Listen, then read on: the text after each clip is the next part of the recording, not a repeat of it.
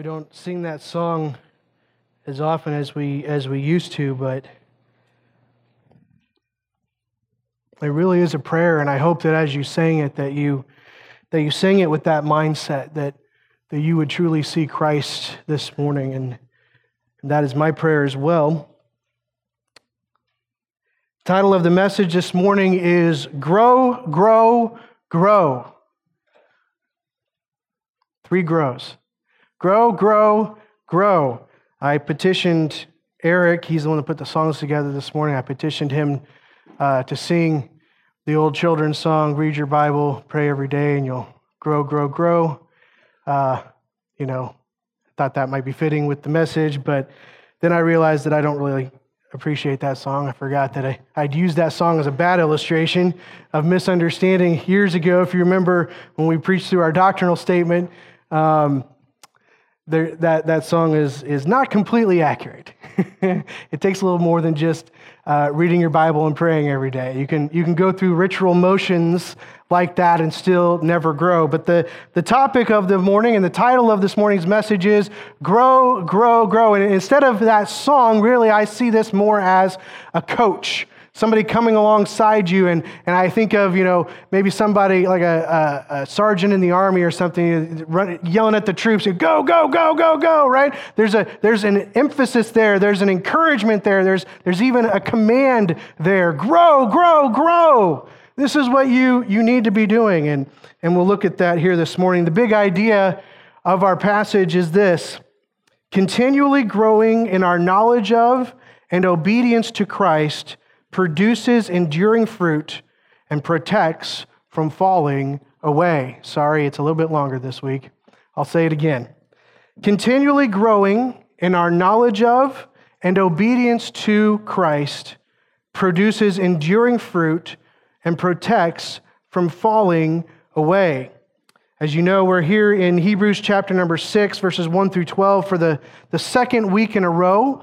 Uh, last week, we looked at the controversy of the passage, uh, some of the, the struggles that people have when, when interacting with this passage, and, and uh, hopefully that was an encouragement to you last week. But this week, we're going we're going to take a step back and see why is that not what the author is talking about. The purpose of the passage is not to give us um, a, a, a theological position on the security of salvation, though I, I believe it actually does. Um, but that's not the purpose of the passage. The purpose of the passage is a warning. We've seen several warnings so far, and we looked at those last week. So this morning, we want to take a look back, take a step back, instead of zeroing in on just those few verses and, and the controversy that's there that often, we want to take a step back and let's look at this passage now as the author intended, as he was seeking to communicate something. And inside the context of this passage, what is the author really trying to say? Last week we looked at what he was not trying to say. And this week we'll look at what he is trying to communicate to us here this morning. If you remember two weeks ago, Pastor Eric actually opened up this passage at the end of chapter 5, starting in verse 11. Really, the warning begins there.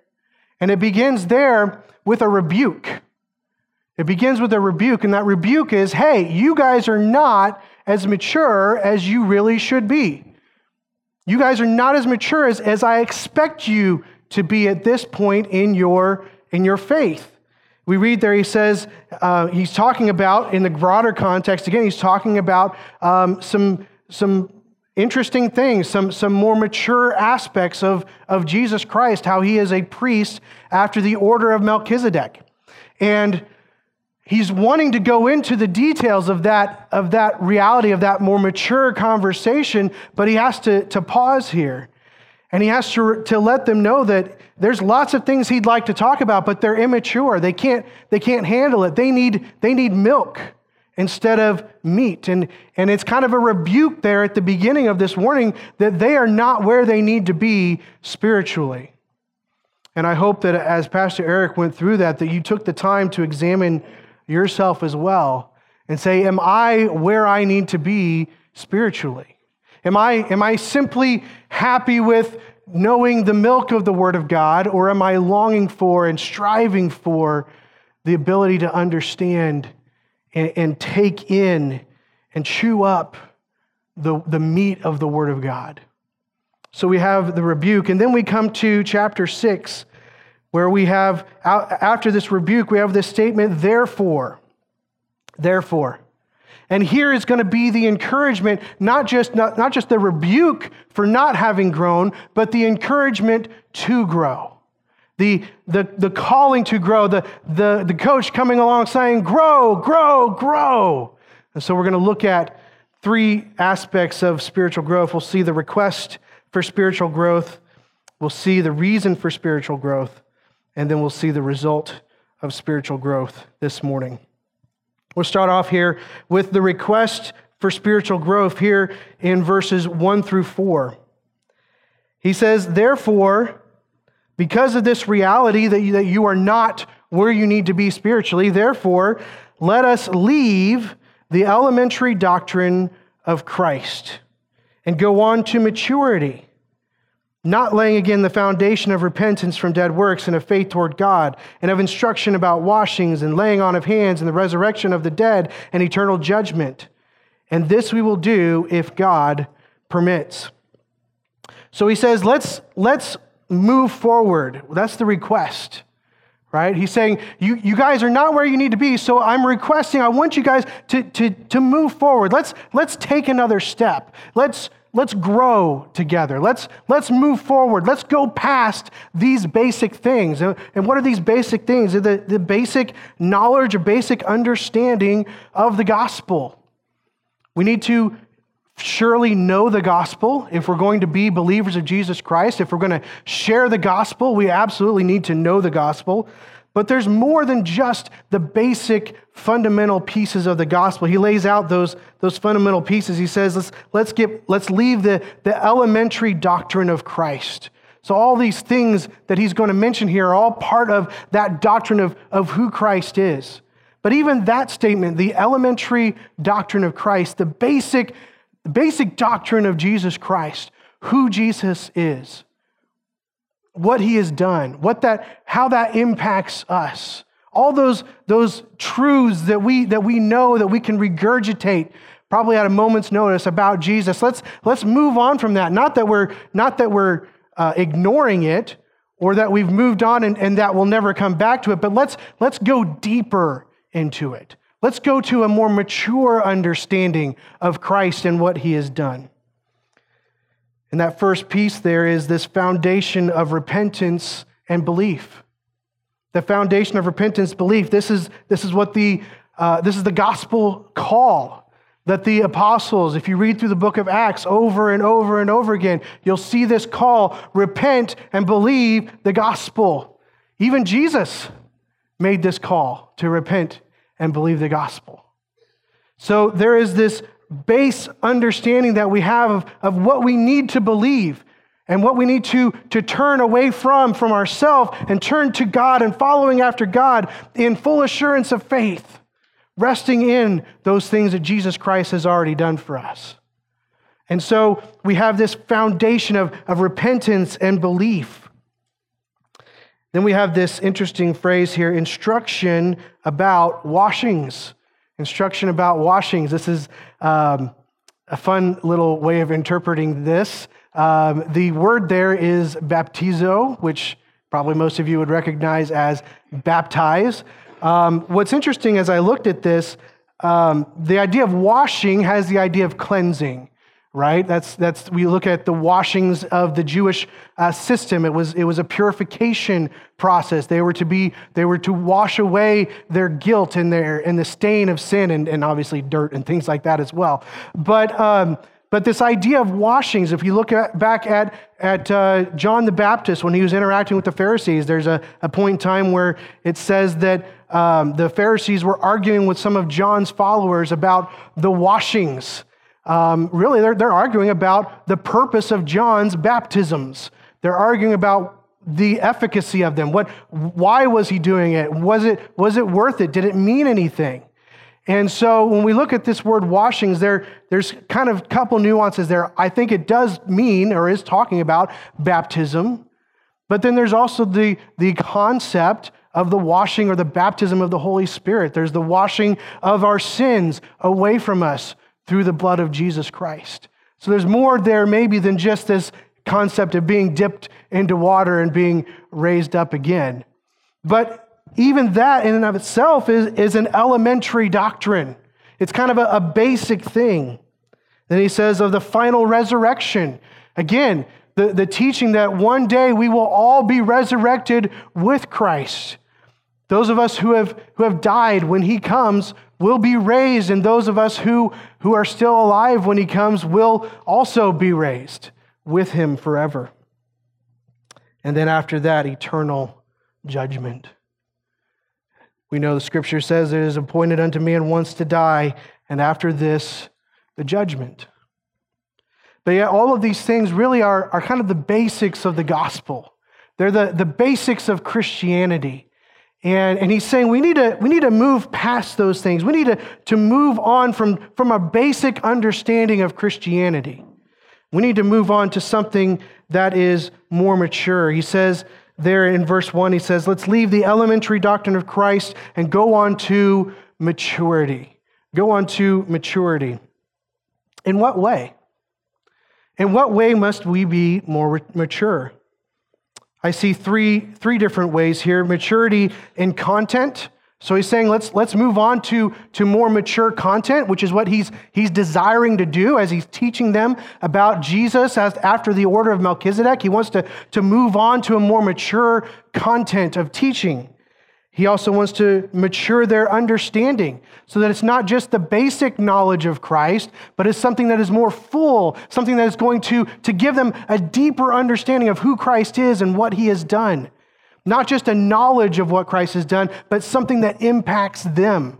This isn't just the, the author giving them a bunch of details about Christ, but he's going to tie that in to how this reality of Jesus Christ being after the order of Melchizedek, how that affects us. That's the maturity of understanding, and then maturity in obedience. Maturity in obedience, as we'll see later on, that there is a call for us to respond a certain way. And we'll get to that here in a little bit. But there's an interesting phrase here in verse number three. It says, And this we will do if God permits. And this we will do if God permits. What, what will we do? We'll, we'll move on. We'll move on from this basic understanding to one of maturity. And, and this will do if God permits. Obviously, there is, uh, this is language that is resting in God's uh, sovereignty and God's plan. There's a, there's a reality here of, of simply trusting God to, to do the work that He has promised to do in sanctification. So there's definitely trust in God's process. But I think there's, there's as I thought about this, what, what would be some reasons why God would not permit somebody to move on in this discussion. Because that's an interesting phrase. If God permits, I don't think it's a, a, throwaway phrase. I don't think it's just something that the author threw in there to, you know, give notice to God that, you know, hey, we're trusting in your process. I think that's part of it. But what are some reasons why some why God may not allow someone to move beyond the basics? I think one of the reasons is based on what we discussed last week. Some cannot move on and should not move on because they are not saved. Some cannot move on and should not move on because they're not believers in Jesus Christ. They, they really have not even done that first foundational piece of repentance from dead works and faith toward God. They're, they're not even there yet. 1 Corinthians 2:14 says this, the natural person does not accept the things of the spirit of God, for they are folly to him, and he is not able to understand them because they are spiritually discerned. The author here is saying we need to move on to more mature information, more mature understanding, more mature obedience. We need to, to move forward, but some of you can't. And God will not permit you to move forward because you are not His. You do not belong to Him. In the unbeliever, there is no desire to grow. There is no desire to change. There's no uh, desire to know more about Christ. There's no desire to love him more. There's no desire to obey him more. They're just satisfied with this idea of salvation. Maybe it's just a satisfaction of, of being um, potentially saved from punishment, but there's no real relationship there. And so that is one reason why God may not allow someone to move forward in maturity. They're not even drinking the milk. Number two, some should not move forward because they are not mature enough to handle it. They may not move forward because they're not mature enough to handle it. 1 Corinthians 8, verses 1 and 2 says this Now, concerning food offered to idols, we know that all of us possess knowledge. This knowledge puffs up, but love builds up. If anyone imagines that he knows something, he does not yet know as he ought to know. There is a reality, especially with immature believers, that knowledge will bring them pride. Knowledge will bring them pride. Proverbs 26, 12. Do you see a man who is wise in his own eyes? There's more hope of a fool than for him. Isaiah 5:21 Woe to those who are wise in their own eyes and shrewd in their own sight. James gives us this warning in James 3:1 Not many of you should become teachers, my brothers, for you know that we who teach will be judged with greater strictness. There's a warning that if you, if you just seek knowledge so that you can be the one to disseminate that knowledge, be careful. Because those of us who have been given this opportunity and this, this weight of teaching, there will be a greater strictness, a greater judgment, that we handle the Word of God well and appropriately. 1 Timothy 3, verse 6, this is speaking of the qualifications of an elder. And he says this He must not be a recent convert, immature. Or what? He may become puffed up with conceit and fall into the condemnation of the devil. There is a reality that those, there are some who are immature.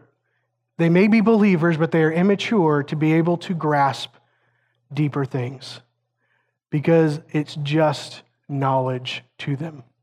It's just facts. It's just something to make them feel smarter.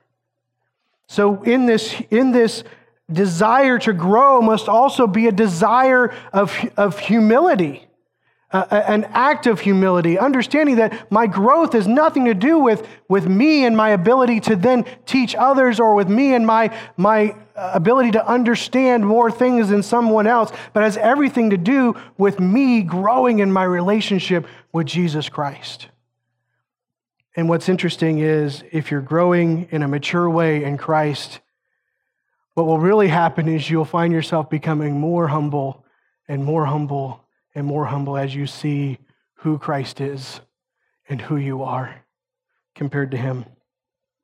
You know, it's interesting. We see this a lot um, in different areas of theology. In fact, if you remember going through our book, um, the last book we had, Respectable Sins, and we, and we talked about pride. There was actually a phrase in there or a section in there on doctrinal pride, right? It's very easy for us to, uh, when we learn something new or when we see something uh, that maybe we haven't seen before, to, to become puffed up because we have, we have some special knowledge. Well, no, we're just understanding what God has already said. And so we need to approach that with humility. It's amazing how the pride and the way that we hold on to certain things oftentimes in, in relationship to Scripture can cause problems and, and disruption to the church. I've seen churches who have been torn apart by, by things that Scripture really isn't even clear on. Things like end time prophecy.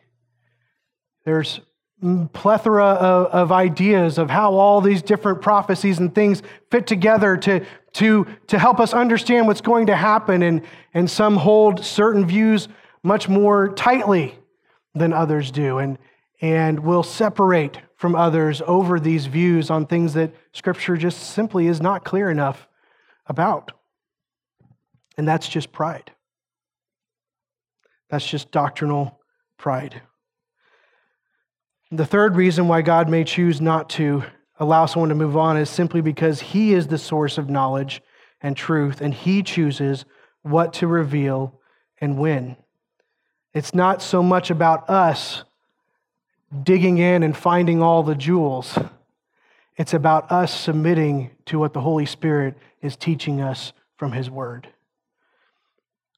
John 16, 13, Jesus said, I will send the Spirit, and when the Spirit of truth comes, he will guide you into all the truth. For he will not speak on his own authority, but whatever he hears, he will speak, and he will declare to you the things that are to come. It is the Holy Spirit who reveals the Word of God to us. 1 Corinthians 2, verses 6 through 13, I'll try to read through this quickly. Yet among the mature, we do impart wisdom. Notice what he says there. Among the whom? The mature, we do impart wisdom. Although it is not a wisdom of this age or of the rulers of this age who are doomed to pass away, but we impart a secret and hidden wisdom of God, which God decreed before the ages for our glory. None of the rulers of this age understood this, for if they had, they would not have crucified the Lord of glory. But as it is written, what no eye has seen, nor ear heard, nor the heart of man imagined, what God has prepared for those who love him, these things God has revealed to us through the Spirit. For the Spirit searches everything, even the depths of God. For who knows a person's thoughts except the Spirit of that person which is in him? So also no one comprehends the thoughts of God except the Spirit of God. Now we have received not the Spirit of the world, but the Spirit who is from God, that we might understand the things freely given us by God. And we impart this in words not taught by human wisdom, but taught by the Spirit, interpreting spiritual truths to those who are spiritual. The Holy Spirit determines what he will teach and when he will teach it to us through the Word of God. Have you ever had this thought? I wish that I had known this earlier in my life. Maybe it's a, a doctrine that you've learned, or maybe it's just some, some truth, some principle of Scripture that, that God has revealed to you maybe in the last year or two. And you say, Man, I wish that I had known. Why, why didn't I know this when I was younger? Why, why didn't I hear this teaching when I was younger? Whose fault is that? It's not anybody's fault, it's God's providence. God is the one who has allowed you to learn these things at this time, who has allowed you to grow in this way. Our sanctification process is His work. It's His work of teaching us who He is and who Christ is and who we are and what Christ has done and how we should live. We participate through obedience. So that is the request for spiritual growth. Secondly, the reason for spiritual growth. The reason for spiritual growth, and this is what we spent the bulk of our time looking at last week. We won't spend a lot of time here this week. But what we're seeing here is that this, this falling away is really a result of those who are not willing to put in the effort to grow. Those who are not pursuing growing, those who are not seeking to understand Jesus Christ and salvation and the, and the Christian life in a deeper way, to understand the deeper things of God. What's the warning here? The warning is not that you'll lose your salvation. The warning is hey, if you are not growing, you need to check yourself and see if you're even in Christ. Because if you're not growing, if you have no desire to grow, there's a warning here. And that warning is that you may fall away from the truth. You may fall away from the truth if you are not a believer this morning. If you, you may have had all the experiences that we talked about last week. You may have enjoyed all the different things that, that, we, that we enjoy here in the body of Christ on a Sunday morning or on, or on a men's Bible study, a ladies' Bible study, or one at a time, or all those different things. You may have enjoyed participating in those things and even, even benefited in some way. I was talking with a friend of mine this week who is not a believer, and yet he finds benefit in different religious things. He's not saved, he has no hope, but he could very easily assume that he's good. Because, yeah, he, he's, he's tasted some of these things, he's, he's found value in some of these things. The warning is that if you are not growing in Christ, you need to see why. Why are you not growing in Christ? Lack, lack of growth Christ in Christ, excuse me. Lack of growth in knowledge of and obedience to Christ makes you susceptible to falling away. Remember last week we said that false converts exist and they are led away from the faith by false teaching. It's interesting back at the end of chapter 5 when he's talking about solid food he says this, but solid food is for the mature for those who have their powers of discernment trained by constant practice to distinguish good from evil. So the mature person is somebody who has, who has discernment, who has discernment that has been trained to see truth and lies, to see good and evil. That's the context, again, that we're talking about.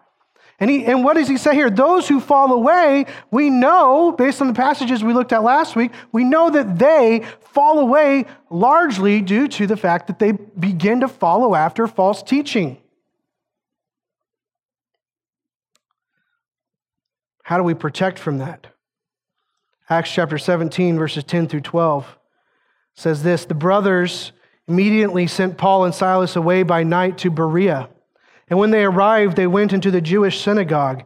Now, these Jews were more noble than those in Thessalonica. They received the word with all eagerness, examining the scriptures daily to see if these things were so. Many of them therefore believed, with not a few Greek women of high standing as well as men. How do we protect from false teaching? We have to know the word. We have to have spent time in the Word. We have to dig into the Word. We have to examine what we are taught against the Word. Romans 12, 2 says, Be not conformed to this world, but be transformed by the renewal of your mind. Why? That you may be, that, that by testing you may discern what is the will of God, what is good and acceptable and perfect. How do we discern that? By having our minds renewed by the Word of God. 2 Timothy 4 1 through 5. I charge you in the presence of God and of Christ Jesus, who is the judge, who is to judge the living and the dead, and by his appearing and his kingdom. Preach the Word. Preach the Word. Be ready in season and out of season. Reprove, rebuke, and exhort with complete patience and teaching. Why? For the time is coming when people will not endure sound teaching, but will have itching ears. They will accumulate for themselves teachers to suit their own passage, passions, and will turn away from listening to the truth and wander off into myths. As for you, always be sober minded, endure suffering, do the work of evangelists, and fulfill your ministry. in our passage in Hebrews, we see this warning that if you fall away from these basic truths of Christ, it's impossible for you to come back. It's impossible for you to be, to be repentant. Because what is repentance?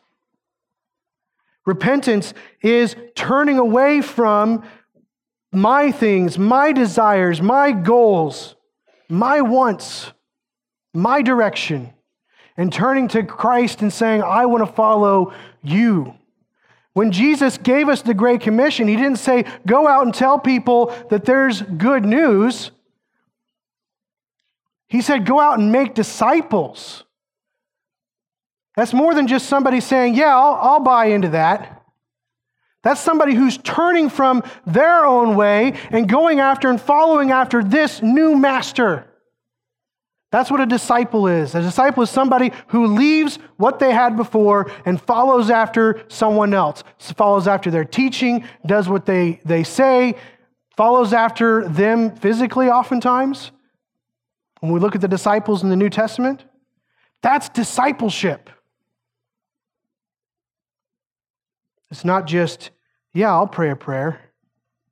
Sure, I'll, I'll believe that Jesus says who he said he was, and that'll keep me out of hell. That's not discipleship. Discipleship requires true repentance, true turning away. And that's why it's impossible to bring them back to repentance because they have seen the basics of the gospel and they have turned away from it. They have taken Jesus Christ and they have lifted him up and they have mocked him and, in essence, crucified him again to their own shame. And outside the working of an omnipotent God, they cannot be brought back because it takes an omnipotent God to change the heart and the mind and the desires of a sinful man. We have this warning here of the land that does not produce fruit. Because lack of growth and knowledge and of knowledge of and obedience to Christ not only um, not only puts you in danger of falling away, but it also keeps you from producing good fruit. It keeps you from producing fruit that Jesus said was, was fruit of repentance, evidence of repentance, evidence of having turned away from following myself to following Christ. If I'm not growing in my relationship with Christ, then there is not going to be any fruit. It's been said that there's no such thing as standing still in the Christian life. You're either go- growing or you're backsliding. You're either moving forward in your relationship with Christ, deepening your relationship with Christ, or you're falling away. You're drifting away, as we saw in Hebrews chapter 2. That's the reason for spiritual growth. Finally, the result of spiritual growth. The result of spiritual growth here in verses 9, 9 through 12 says, Though we speak in this way, yet in your case, beloved, we feel sure of better things, things that belong to salvation. For God is not unjust so as to overlook your work and the love that you have shown for his name in serving the saints as you still do. And we desire each one of you to show that same earnestness, to have the full assurance of hope until the end, so that you may not be sluggish, but imitators of those who through faith and patience inherit the promise. The first thing we see here is, is that there are some basic evidences of salvation.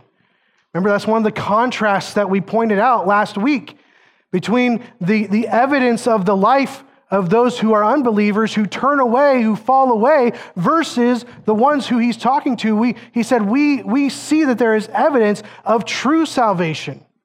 There is fruit of true salvation. What, what are those things? He says uh, that God is not going to overlook. These are things that even God is aware of.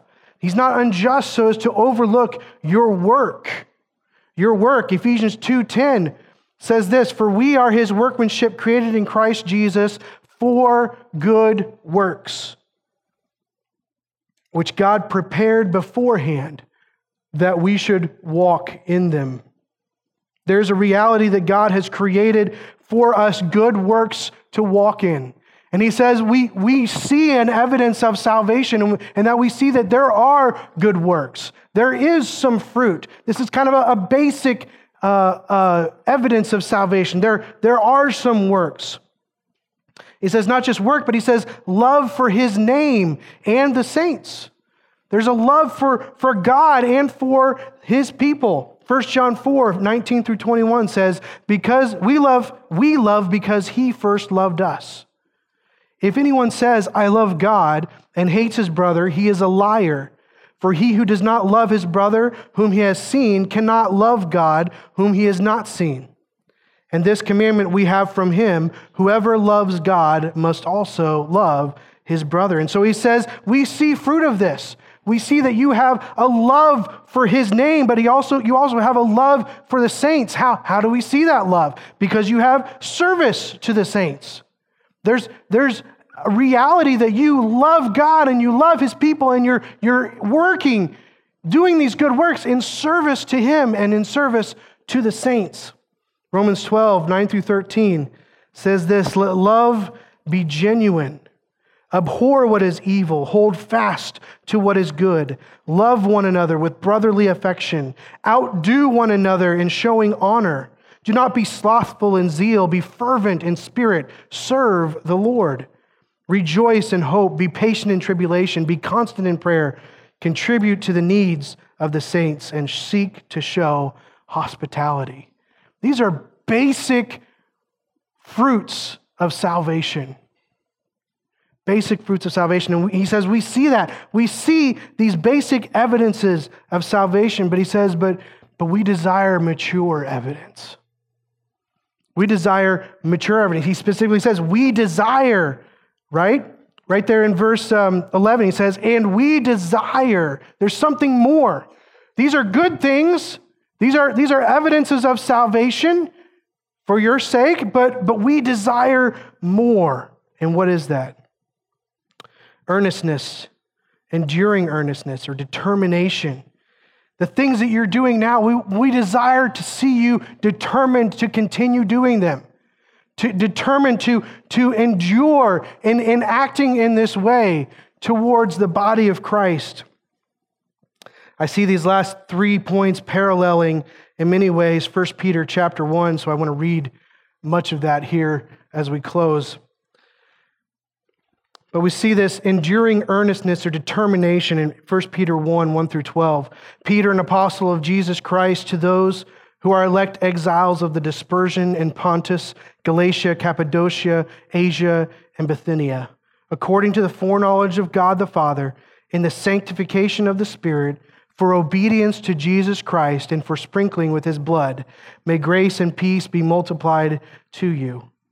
Blessed be the God and Father of our Lord Jesus Christ. According to his great mercy, he has caused us to be born again to a living hope through the resurrection of Jesus Christ from the dead, to an inheritance that is imperishable, undefiled, and unfading, kept in heaven for you, who by God's power are being guarded through faith for a salvation ready to be revealed at the last time. In this you rejoice Though now for a little while, if necessary, you have been grieved by various trials, so that the tested genuineness of your faith, more precious than gold that perishes, though it is tested by fire, may be found to result in praise and glory and honor at the revelation of Jesus Christ. Though you have not seen him, you love him.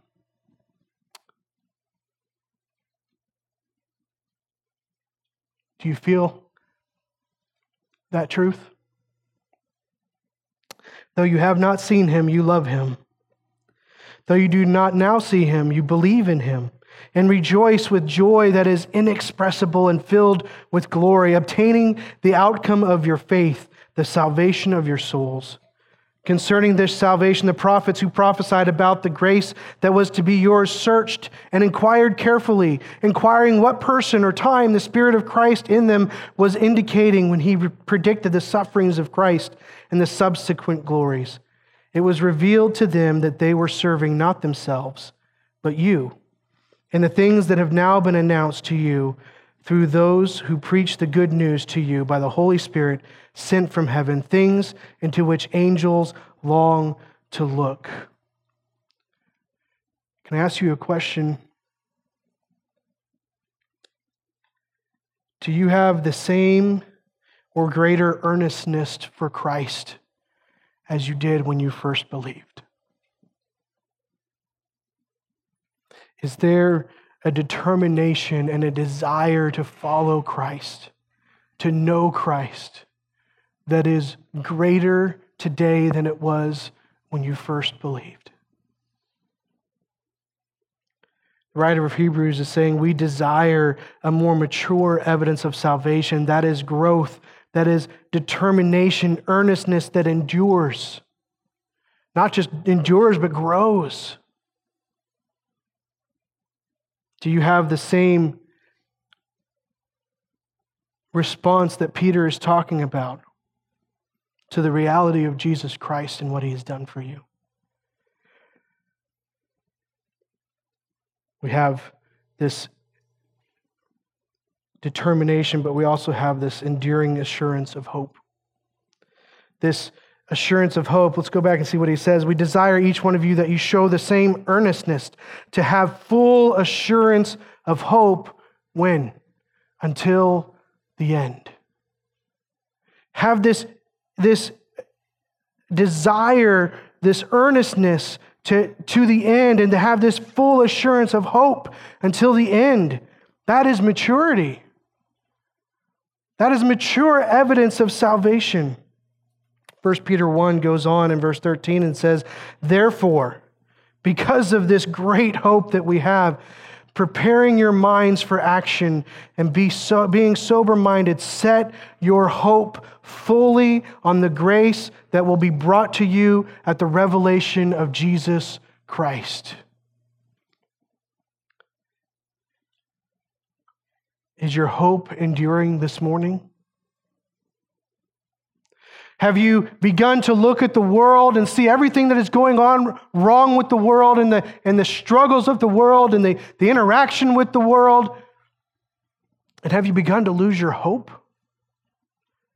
Have you, like Peter walking on the waters, seen the, the waves and the wind and stopped focusing on Jesus and began to focus on his situation? Or are you a mature believer who has his hope or her hope fixed on what will be revealed when Jesus comes? Is that where your full assurance of hope is? Or is maybe only part of your assurance in that? And maybe part of your assurance is in all the good things that you've done so far as a believer. You know, even, even if we have true faith, it is easy sometimes for us to fall into this trap of, of thinking that our good works have somehow accomplished something, some extra grace with God, some extra favor with God. No, those are just simply evidence that God is working in us and through us. Is your hope in any way, in anything else, other than fully assured in Jesus Christ? Lastly, there's enduring faithfulness. Verse 12, so that you may not be sluggish. Eric pointed this out two weeks ago, and he, he mentioned that he's, the, the writer starts the passage, the warning with this statement they were dull of hearing. And then here at the end, he says, We don't want you to be dull of hearing anymore. We want you to, to not be sluggish in your Christian life. We want you to, to be active. We want you to be, to be moving forward, forward not to be sluggish, but, but what? But to be imitators of those who through faith and patience inherit the promises. And guess what? He's going to tell us about them in chapter 11. He's going to, he's going to point us to those people who, through faith and patience, inherit the promises. Even though they may not have inherited, inherited them here on earth, they inherit them in glory through faith and patience. That is enduring faithfulness. That is the call of the passage this morning. That is the result of spiritual growth. 1 Peter chapter 1 verses 4 through 19. As obedient children, as obedient children, do not be conformed to the passions of your former ignorance but as he who has called you is holy, you also be holy in all your conduct. Since it is written, You shall be holy, for I am holy. And if you call on him as Father who judges impartially according to each one's deeds, conduct yourself with fear throughout your time of exile, knowing that you were ransomed from the futile ways inherited from your forefathers, not with perishable things such as gold or silver, but with, per- with the precious blood of Christ, like that of a lamb without blemish or spot. Are you faithful to serve Christ? Are you obedient? Are you continuing to grow in your obedience to Christ, in your faithfulness to Christ? That is the result of mature spiritual faith. The question this morning is Are you growing? As you examine your life, are you growing in your knowledge of and obedience to Jesus Christ this morning? Or have you begun to, to let that wane? Have you begun to, have you thought maybe you, you reached enough knowledge, you reached enough understanding, you, you, you you're good enough? You're satisfied with, with where you're at. Maybe you're just simply going through the motions because it really doesn't mean anything to you. You don't really have faith in Jesus Christ. Are you looking at salvation simply as fire insurance for your soul, or are you looking at it as a Savior who loved you enough to shed his blood and give his life to redeem you so that you could come back into fellowship with a holy and righteous and perfect God? And are you pursuing knowing him more and more and more? Are you growing this morning? If not, I hope you will take this challenge from the book of Hebrews not just a controversial passage, but a, but a passage calling us to something, calling us to move forward, calling us to go deeper, calling us to know Christ and obey Christ so that we become like Christ. Father, we thank you that you have not left us here to figure out this Christian life on our own, that you have not left us here with no help, with no encouragement, with no instruction, but you have given us your word. You have given us the Holy Spirit who dwells within us if we have truly believed in you, if we have truly repented. And, and He not only guarantees us of our future hope, but He shows us, He enlightens us as to how you would have us live through your perfect and holy word. Lord, I pray that we would not be uh, hearers who, who look at our face in a mirror and go on without changing anything. But I pray this morning that you would work in our hearts, that you would reveal areas that we are not willing to grow, areas where we, we have not grown in our understanding of and our obedience to Jesus Christ. I pray that you would break down the strongholds of our, of our rebellion, break down our, our own desires, and that you would cause us to see Christ afresh and anew so that we would be like him. We know that this is a work that only the Spirit can do. And we pray that he would do that work in each of our lives this morning. In Jesus' name we pray. Amen.